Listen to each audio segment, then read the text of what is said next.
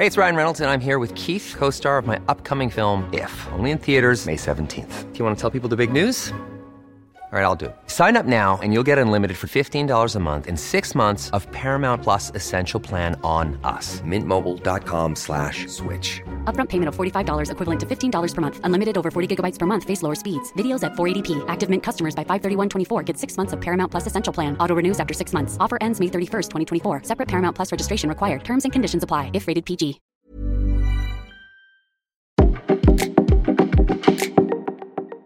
Bonjour, je suis Alexandre Marsat, rédacteur en chef du média Curieux.live. Je vous propose un nouvel épisode du podcast en consultation. Aujourd'hui, je me rends en consultation au centre Aliénor d'Aquitaine au CHU de Bordeaux avec le professeur Jean-Luc Brun pour discuter papillomavirus. Jean-Luc Brun est gynécologue, responsable du centre des femmes à risque de cancer. Cela peut vous étonner que j'aille en consultation pour le papillomavirus dont on parle surtout pour les femmes. Mais les hommes sont aussi porteurs du papillomavirus qu'ils transmettent à leurs partenaires.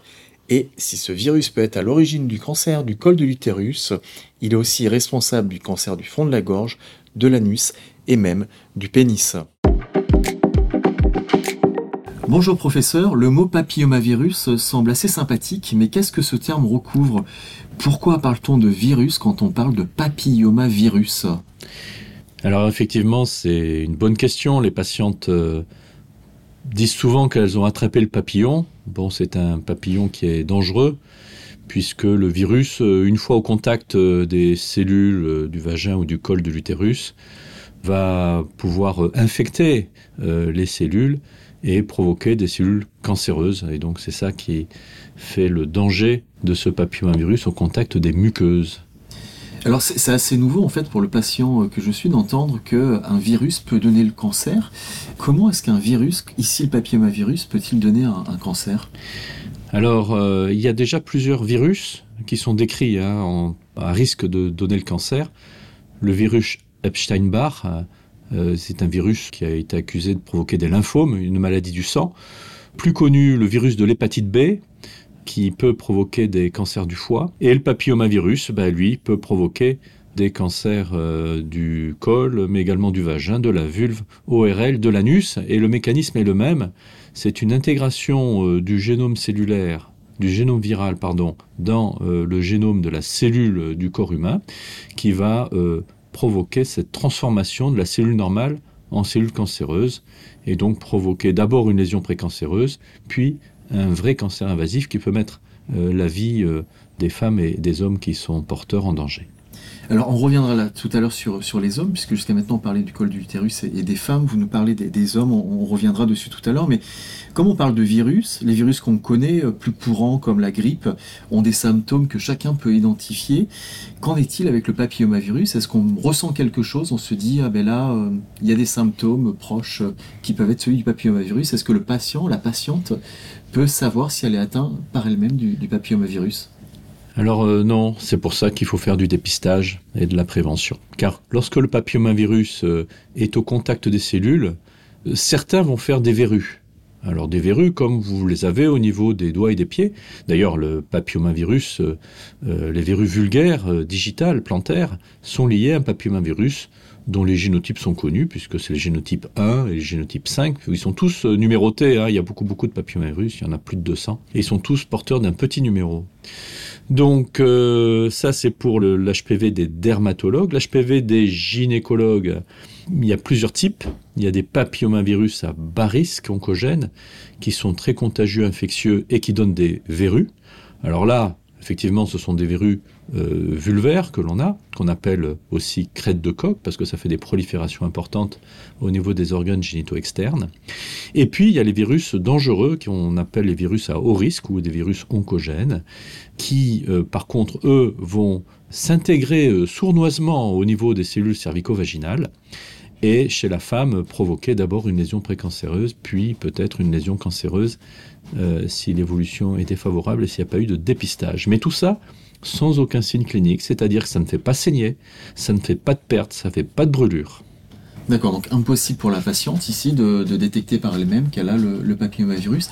Alors, pour résumer, vous disiez en fait que le papillomavirus, c'est cette grande famille des, verrues, euh, comme les verrues plantaires, et euh, le papillomavirus peut aussi donner des verrues génitales oui, c'est ça. Il y a des génotypes, le numéro 6 et le numéro 11. Ce sont les génotypes dits à bas risque. Alors, bas risque, c'est en termes d'oncogénicité, c'est-à-dire ce sont des virus qui vont jamais donner le cancer. Par contre, ça donne des verrues digitales. Et par analogie aux verrues plantaires que vous pouvez attraper à la piscine ou aux verrues digitales que vous pouvez vous échanger uniquement par contact simple en se serrant les mains, eh bien, il y a exactement la même chose avec ces virus à bas risque qui sont très très contagieux et qui peuvent s'échanger lors de caresses sexuelles ou des relations. D'accord. Alors, on parle beaucoup du papillomavirus de ces derniers mois parce que le gouvernement a, lancé une grande campagne de vaccination à partir de la classe de 5e pour la rentrée euh, prochaine. Pourquoi vacciner à cet âge-là, c'est-à-dire à peu près à partir de 11 ans? Oui, 11-12 ans d'ailleurs, oui. Cette tranche d'âge représente la cible de la vaccination d'après les recommandations de la haute autorité de santé qui ont été euh, établies euh, maintenant euh, depuis plusieurs années. Donc la cible, c'est 11-14. Lorsqu'on vaccine entre 11 ans et 14 ans, d'abord on est avant les relations sexuelles, dans 98% des cas. Donc avant que l'infection à papillomavirus et que les premiers contacts ont eu lieu. Ainsi, la jeune fille ou le jeune garçon va développer une immunité et par cette immunité, une fois que le papillomavirus arrive dans les voies génitales lors des premiers rapports, le papillomavirus va se retrouver bloqué par l'immunité provoquée par ce vaccin. Donc il faut vacciner avant les relations sexuelles et il faut vacciner tôt parce que l'adolescent réagit très très bien à la vaccination sur deux modèles. Un, il va fabriquer de forts taux d'anticorps, qui est très important pour pouvoir assurer une protection immédiate et une protection durable. Deux, il va développer aucun effet secondaire. On, ne fait pas d'accident euh, de type euh, maladie immunitaire quand on est euh, enfant ou adolescent et qu'on est vacciné. Voilà, contrairement à ce qui peut être pensé sur la vaccination plus tardive. Alors les garçons sont aussi appelés à se faire vacciner. Pourquoi est-ce important de vacciner aussi les garçons? La vaccination des garçons est un peu plus récente, hein, puisqu'elle date il y, a, il y a trois ans à peu près dans les textes. Il y a deux éléments majeurs à cette vaccination, deux raisons. Un, c'est au niveau de l'épidémiologie, c'est-à-dire pour bloquer la chaîne de transmission du papillomavirus de façon globale, filles et garçons. Donc un aspect épidémiologique global et également un aspect individuel, c'est-à-dire que le garçon effectivement n'a pas de col de l'utérus, mais il a une gorge, il a un anus, et on sait que les lésions virales peuvent provoquer des lésions précancéreuses et des lésions cancéreuses de la gorge et de l'anus, avec cette fois un bémol, c'est qu'il n'y a pas de dépistage pour euh, rechercher des lésions précancéreuses de la gorge et de l'anus. C'est seulement les signes d'appel clinique, c'est-à-dire euh, difficulté à avaler, difficulté à parler, enrouement, qui va faire qu'on va faire une consultation ORL ou une, une douleur anale ou une gêne anale pour la défécation qui fait qu'on va consulter le proctologue. Donc on n'est pas dans le système de dépistage, on est dans le système du diagnostic quand les lésions sont déjà en place. D'accord, donc les garçons sont porteurs et peuvent aussi euh, déclencher des cancers du fond de la gorge et, de l'anus. On reviendra euh, tout à l'heure dessus. Restons sur la vaccination avec 45% des filles vaccinées et 6% pour les garçons. Ce taux est très faible. Pourquoi on se vaccine aussi peu contre le papillomavirus alors qu'il peut déclencher des cancers? Alors on se vaccine peu en France, car nous sommes les derniers de la classe en Europe sur euh, la couverture vaccinale sur le papillomavirus et d'ailleurs sur beaucoup d'autres vaccins aussi. Donc comme il s'agit d'un vaccin non obligatoire, effectivement, il y a une ouverture, les gens motivés euh, se vaccinent et les gens non motivés ne se vaccinent pas. Et encore 45%, ce sont des chiffres qui sont un peu en augmentation parce que moi jusque-là j'avais plutôt des chiffres à 30% sur les années passées. Voilà. Alors c'est complètement paradoxal. Moi, ça fait 20 ans que je sillonne euh, la Nouvelle-Aquitaine pour pouvoir euh, justifier des bienfaits de la vaccination auprès euh, de mes collègues généralistes, gynécologues, ainsi que tous les praticiens euh, qui tournent autour de la santé des femmes comme les sages-femmes. Et, il y a euh, un accueil officiellement favorable des justificatifs de la vaccination en disant que c'est très efficace, que c'est très bien toléré. Mais derrière, ça suit pas. Il y a un blocage. Et donc maintenant, ben, on est très heureux que le gouvernement ait pris les choses en main suite à une réunion que nous avons eue au niveau européen pour euh, demander un, soutien de nos tutelles. Parce que finalement, nous, on est les, spécialistes de la question, mais euh, notre parole ne suffit pas. Et on a vraiment besoin d'un relais politique, ce qui est fait maintenant, en espérant que ça puisse changer la donne et qu'on puisse avoir une meilleure euh, couverture vaccinale.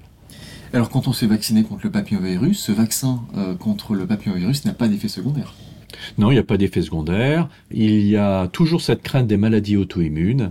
Et nos organismes, les caisses nationales euh, d'assurance maladie, ainsi qu'un un organisme qui s'appelle le SNIRAM, qui, représente l'assurance maladie, ont réalisé une très très belle étude, publiée en 2017, qui n'a pas été euh, suffisamment bien relayée, et qui sont des données françaises, où ont été évaluées toutes les jeunes filles vaccinées qui, étaient natives environ des années 92, 93, 94, elles étaient vaccinées en gros vers 2006, et on les a suivies de 2006 à 2015 pour voir si elles déclaraient plus de maladies auto-immunes, on a des registres qui sont euh, officiels pour ça, dans le groupe des femmes vaccinées, et à l'époque c'était deux tiers, un tiers, il y avait un tiers vacciné, deux tiers non vaccinés, et s'il y avait donc plus de maladies auto-immunes dans le groupe vacciné versus non vacciné? Eh bien la réponse est non, il n'y en a pas plus. Par contre, quand on est femme et quand on est jeune, on déclare des maladies auto-immunes dans un pourcentage qui est aux alentours de 60% 1000, mais qui n'est pas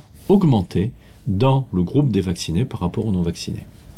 D'accord. Alors moi, je suis d'une génération justement, il y avait peu de campagnes de prévention contre le, papillomavirus, et, en plus, je suis un homme, donc il y avait encore moins de campagnes vis-à-vis euh, euh, des, hommes. Euh, comment savoir si j'ai en moi le, papillomavirus pour protéger mes partenaires? Ah ben ça on ne sait pas, parce que il n'y a pas de dépistage qui fonctionne bien chez l'homme. Si on fait un écouvillonnage du gland, on va rien trouver. À la rigueur, il y a euh, l'écouvillonnage de la marge anale qui peut permettre euh, de faire le diagnostic du papillomavirus. Mais ce n'est pas quelque chose que l'on va faire en pratique, euh, en routine. Parce que derrière, il n'y a pas beaucoup de retombées chez l'homme hétérosexuel. Alors après, il y a le problème de l'homme homosexuel car les homosexuels à 80% sont tous infectés par le papillomavirus. Et je sais que j'ai mes collègues euh, qui sont spécialistes de la question, qui réalisent euh, du dépistage euh, de façon assez systématique du papillomavirus chez l'homosexuel, puisque effectivement, les hommes qui ont des rapports avec les hommes peuvent bénéficier de la vaccination dans une tranche d'âge plus élevée, jusqu'à l'âge de 26 ans d'après les recommandations. D'accord. Et si, homme ou femme, si on découvre que cette patiente ce patient a le papillomavirus, est-ce qu'il est encore temps de le vacciner ou pas? Alors, une fois qu'on a le papillomavirus en population hétérosexuelle et qu'on a plus de 20 ans, il n'y a pas d'intérêt à vacciner. Pour deux raisons. D'une part, il n'y a pas euh, de euh, remboursement. Alors après, c'est toujours pareil, on peut se faire euh, vacciner sans être remboursé, mais officiellement, les recommandations sont de vacciner avant 20 ans. Donc après 20 ans, chez l'hétérosexuel on ne vaccine plus, et après 26 ans, chez l'homosexuel, on ne vaccine plus non plus.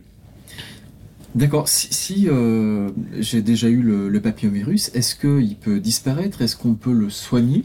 Et est-ce qu'il peut revenir? Est-ce qu'on peut le réattraper? Alors, une fois qu'on a été infecté par le papillomavirus, alors là, on parle beaucoup plus de l'expérience des femmes, parce que là, on suit beaucoup plus les génotypes et l'évolution de l'infection papillomavirus. Il s'en va tout seul. Dans la plupart des cas, euh, on va dire dans 70% des cas à un an, les femmes qui sont porteuses à un moment et qu'on suit, eh bien, il y a une clairance virale, c'est-à-dire une élimination spontanée par le corps humain qui est fait dans 70% des cas. Et notre souci d'ailleurs, ça va être de prendre en charge les 30% qui continuent à exprimer du virus et pour lesquels on n'a aucun traitement curatif pour le faire disparaître.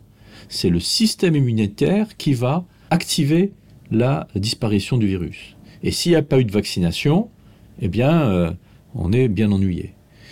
Il n'y a pas de vaccination thérapeutique contre le papillomavirus. À la rigueur, si on veut éliminer le papillomavirus, augmenter les chances d'élimination, il va falloir travailler sur euh, l'état général de la santé. Par exemple, on sait très bien que les femmes immunodéprimées, soit parce qu'elles ont eu le VIH, soit parce qu'elles ont des traitements immunosuppresseurs, parce qu'elles sont greffées, cœur, poumon, foie, rein, etc. Elles, quand elles ont le papillomavirus, elles ne s'en débarrassent pas, elles le gardent à vie. Donc on le surveille. Chez les gens immunocompétents, il y a des petits marqueurs qu'il faut savoir. Par exemple, une femme tabagique est une femme qui va être immunodéprimée, entre guillemets, vis-à-vis du papillomavirus et qui va avoir de moins bonnes défenses immunitaires pour s'en débarrasser. Il y a également euh, pas mal de choses sur lesquelles on travaille, comme la restauration du microbiote vaginal. C'est-à-dire qu'on part du principe que si le, micro, papillomavirus s'installe durablement dans une filière génitale, c'est parce qu'il y a un déséquilibre de la flore que l'on va chercher parfois à compenser par une hormonothérapie locale chez une femme ménopausée, ou rajouter du lactobacille qui est le gendarme des microbes présents naturellement dans le vagin. Vous avez parlé des femmes ménopausées, c'est-à-dire que le papillomavirus, on parlait beaucoup des jeunes, mais le papillomavirus peut s'attraper à n'importe quel âge et passer aussi la, la ménopause. Ah oui, et ça c'est vraiment le drame. Parce qu'en fait, euh, effectivement, le papillomavirus est très fréquent dans les voies génitales des jeunes de moins de 25 ans, on l'estime à 40-50%. Mais on va pas faire du dépistage à cet âge-là, parce que même chez les non-vaccinés, la performance du système immunitaire fait que les jeunes vont s'en débarrasser de même très facilement. Après, on va dire que la fréquence du virus dans les voies génitales au-delà de 30 ans, il est d'environ 10-12%, mais il reste stable jusqu'à au-delà de 50 ans. Alors qu'est-ce qui se passe en ménopause? En fait, on se retrouve souvent avec euh, des femmes euh, qui peuvent être amenées à refaire leur vie après 50-60 ans, hein, bien sûr, tout ça, ça c'est très fréquent, et qui vont croiser la route du papillomavirus en post-ménopause. Les couples ont des difficultés à se faire, euh, on tombe pas toujours peut-être sur la bonne personne, donc on se retrouve un peu plus exposé aux relations sexuelles. Et lorsqu'on croise un papillomavirus, surtout le génotype 16, qui est le plus collant et le plus dangereux, eh bien, on a beaucoup, beaucoup de mal à s'en débarrasser. Et là, il y a un vrai problème de microbiote local, d'une muqueuse vaginale qui n'est pas euh, tout à fait performante pour éliminer les, virus. Et donc, on cherche à aider par euh, des produits locaux la capacité du vagin à éliminer le virus une fois qu'on l'a attrapé tardivement. Alors, euh, maintenant qu'on a vu euh, ce qu'était ce, ce, papillomavirus et ses effets, comment on peut s'en protéger? Est-ce que le préservatif peut euh, nous protéger du papillomavirus? Alors le préservatif protège mais incomplètement du papillomavirus. Cela a été montré dans des vastes études épidémiologiques. Le préservatif est très efficace et protège à 100% contre les maladies graves infectieuses telles que le VIH, les hépatites ainsi que le chlamydia. Par contre, contre le papillomavirus, qui a un mécanisme d'infection beaucoup plus sournois, avec uniquement des caresses et des contacts sans forcément entraîner des relations sexuelles, eh bien le papillomavirus peut être moins efficace. Et donc, euh, c'est là le problème. Et les gens, les femmes que je vois, sont souvent surprises parce que parfois elles ont plusieurs relations sexuelles euh, successives et ne comprennent pas qu'elles ont été infectées puisque justement ces rapports ont toujours été protégés. C'est-à-dire que juste des caresses sexuelles peuvent euh, communiquer, peuvent donner le, papillomavirus. Exactement. D'accord. Euh, et alors justement, est-ce qu'il y a des, pratiques sexuelles qui sont plus à risque que d'autres pour cette transmission? Non, ce sont des pratiques sexuelles tout venant. Vous voyez, à partir du moment où des caresses seules euh, suffisent à provoquer une infection, alors il n'y a pas de, de relation sexuelle anal ou, buccal ou autre euh, qui puisse euh, être responsable plus d'une infection que d'autres. Juste le contact simple suffit. Alors, les hommes peuvent avoir des, cancers à cause du papillomavirus, que vous nous avez dit tout, à l'heure. Lesquels et pourquoi? Alors, les hommes euh, donc ont deux cibles, la cible ORL et la cible anale. Tout le monde est, concerné, hein, quel que soit le mode de la sexualité. Alors, il faut bien reconnaître quand même que la prévalence de papillomavirus, comme je le disais, chez l'homosexuel, masculin est quand même très importante, mais euh, il faut savoir euh, que les pathologies ORL et anales peuvent concerner tous les hommes. Et le problème, c'est le diagnostic, il est tardif, hein, puisqu'on va consulter dès qu'on a un signe d'appel clinique. Il n'y a pas de dépistage systématique pour rechercher des lésions papillomavirus ORL papillomavirus anal, ça commence, puisqu'on a de nouvelles recommandations qui sont toutes récentes des collèges de proctologie pour aller faire du dépistage des lésions anales. Mais ces dépistages de lésions anales vont se faire chez le conjoint ou la conjointe de partenaires euh, déjà euh, infectés par le papillomavirus. Donc les hommes peuvent avoir le cancer de la gorge ou de l'anus lié au papillomavirus. Est-ce que c'est lié directement à, la pratique de sexe oral ou de pratique anale ou est-ce que le papillomavirus est dans le corps et il peut aller euh, se loger euh, ici pour le cancer de la gorge ou là pour le cancer de, l'anus Ah non, là c'est directement lié à une pratique hein, parce que euh, le papillomavirus, il est local. Il ne va pas diffuser dans le sang pour faire une virémie et quelque chose de grave au niveau systémique avec une fatigue, des douleurs, la fièvre, des choses comme ça. On est vraiment sur le local.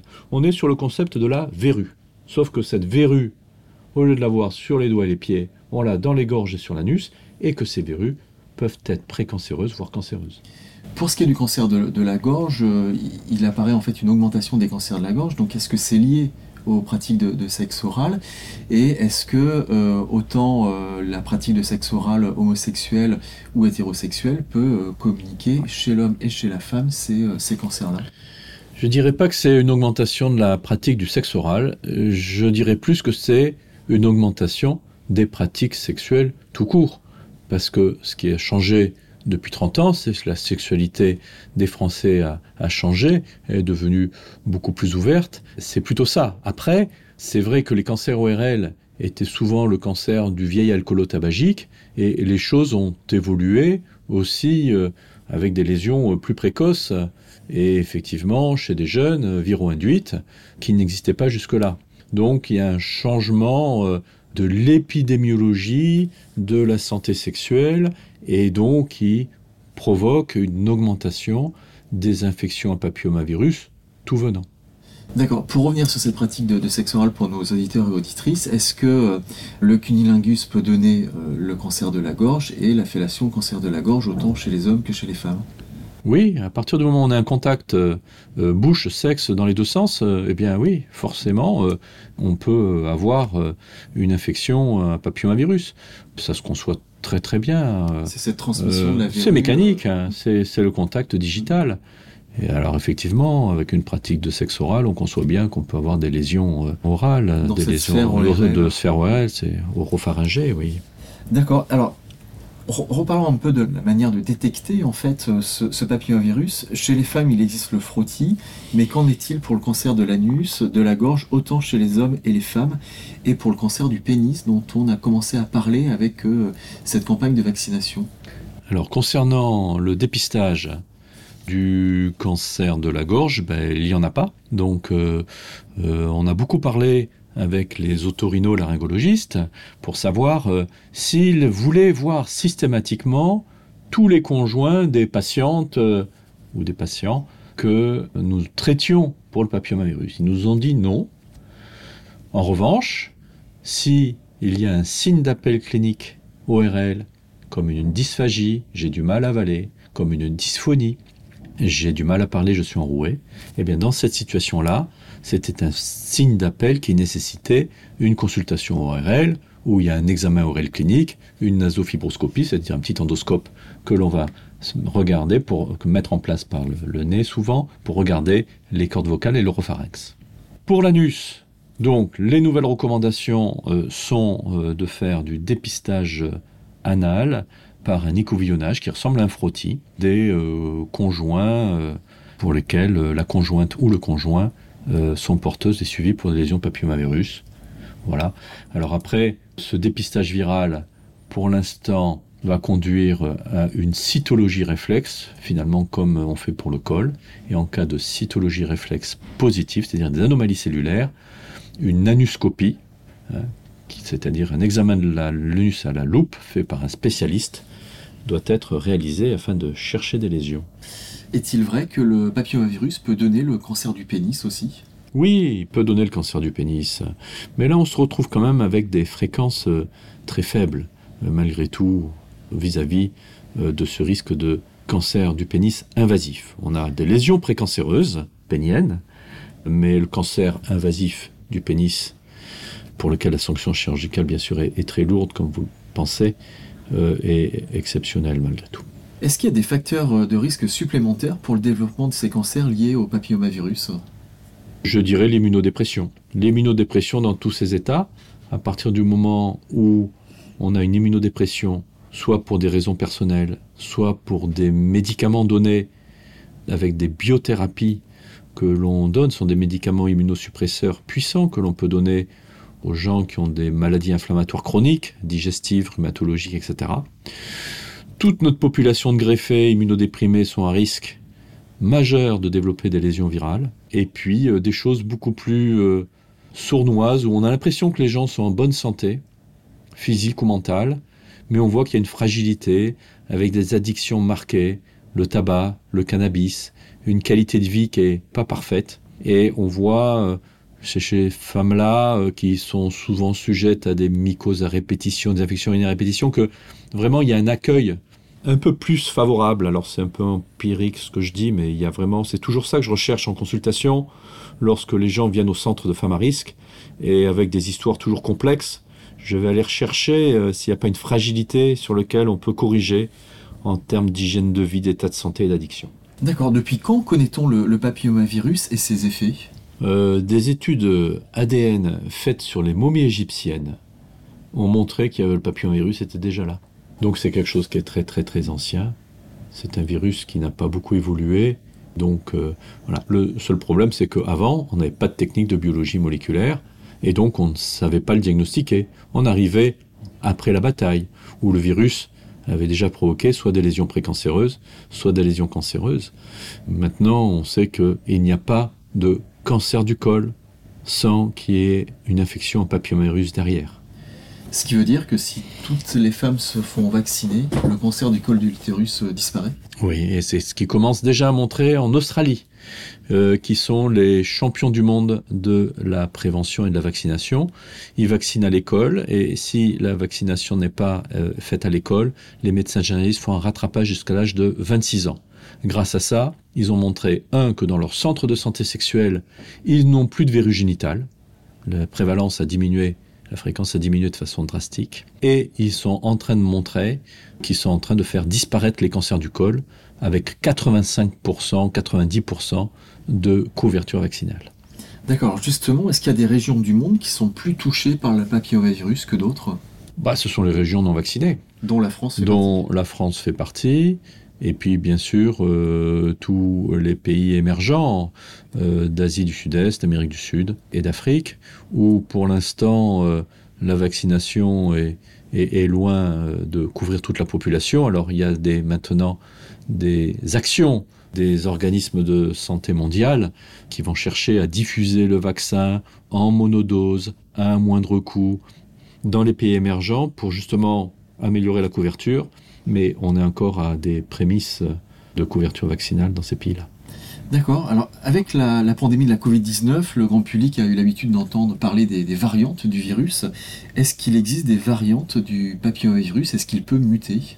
Eh bien non, c'est un virus qui est très très stable. Donc il se caractérise un virus qui est assez simple, hein, qui est un virus qui fait 50 nanomètres, donc c'est tout petit et qui est assez rudimentaire. Chaque virus euh, possède toujours une capsule qu'on appelle la capside virale. D'ailleurs, c'est à partir de cette euh, capside que on a fabriqué la vaccination, enfin les produits vaccinaux, bien sûr euh, sans mettre l'ADN viral dans le vaccin pour éviter que le vaccin provoque des infections. Et donc l'ADN viral, c'est un ADN aussi assez simple, hein, de 8000 paires de bases. Et donc ce virus se caractérise par de multiples génotypes, donc 1, 2, 3, 4, 5 jusqu'à 200, mais donc en pratique, il y a une quinzaine de génotypes. Hein. on recherche euh, dans les tests viraux, dans la PCR que l'on fait dans le dépistage. Et par contre, il n'y a pas de mutation, il reste très très stable. Alors on parlait tout à l'heure euh, de savoir si une fois qu'on l'a infecté, on peut l'éliminer, est-ce qu'il peut revenir? La réponse est oui, il peut revenir. Alors ça, ce sont des études euh, d'immunologie un peu assez récentes. Et on voit que en fait, il y a la clairance virale, c'est la capacité qu'a l'organisme à maîtriser euh, le, virus, son évolution. Et en fait, euh, pour certains virus, il ne l'élimine pas complètement, il le cache au fond de soi. Mais le virus reste à l'état latent, acquiescent, c'est-à-dire il dort dans certaines régions de la, de la muqueuse. Et lorsqu'il y a un effet immunodéprimant, de n'importe quelle cause, ben, le virus peut disparaître de l'état latent et se retrouver actif. Et c'est comme ça qu'on se retrouve avec des tests positifs chez des femmes plutôt âgées et qui nous disent non, je n'ai plus de relations sexuelles depuis 25 ans. Alors au début on avait du mal à le comprendre et maintenant on le comprend un peu mieux avec euh, ces réémergences, cette réactivation du virus à partir de l'état latent. Pour moi, ça ne touche pas tous les virus, ça touche essentiellement certains génotypes plus virulents que d'autres, comme le génotype 16. D'accord, très bien. Dernière euh, question, professeur, pour nos amis euh, les bêtes, si elles nous écoutent, est-ce que le papillomavirus est un virus uniquement humain? Eh non, le HPV, c'est le Human Papillomavirus, qui est effectivement spécifique humain, mais les bêtes ne sont pas à l'abri, puisqu'il y a le BHV, le bovine papillomavirus, le BVP, pardon, le bovine papillomavirus, ainsi que plusieurs euh, espèces, essentiellement sur les races animales, alors après, euh, sur les chiens et les chats, je ne me souviens pas, mais je vois beaucoup plus de papillomavirus euh, dans les races bovines et apparentées qui existent également. Très bien, merci euh, à vous, docteur. Eh bien, merci de cet entretien.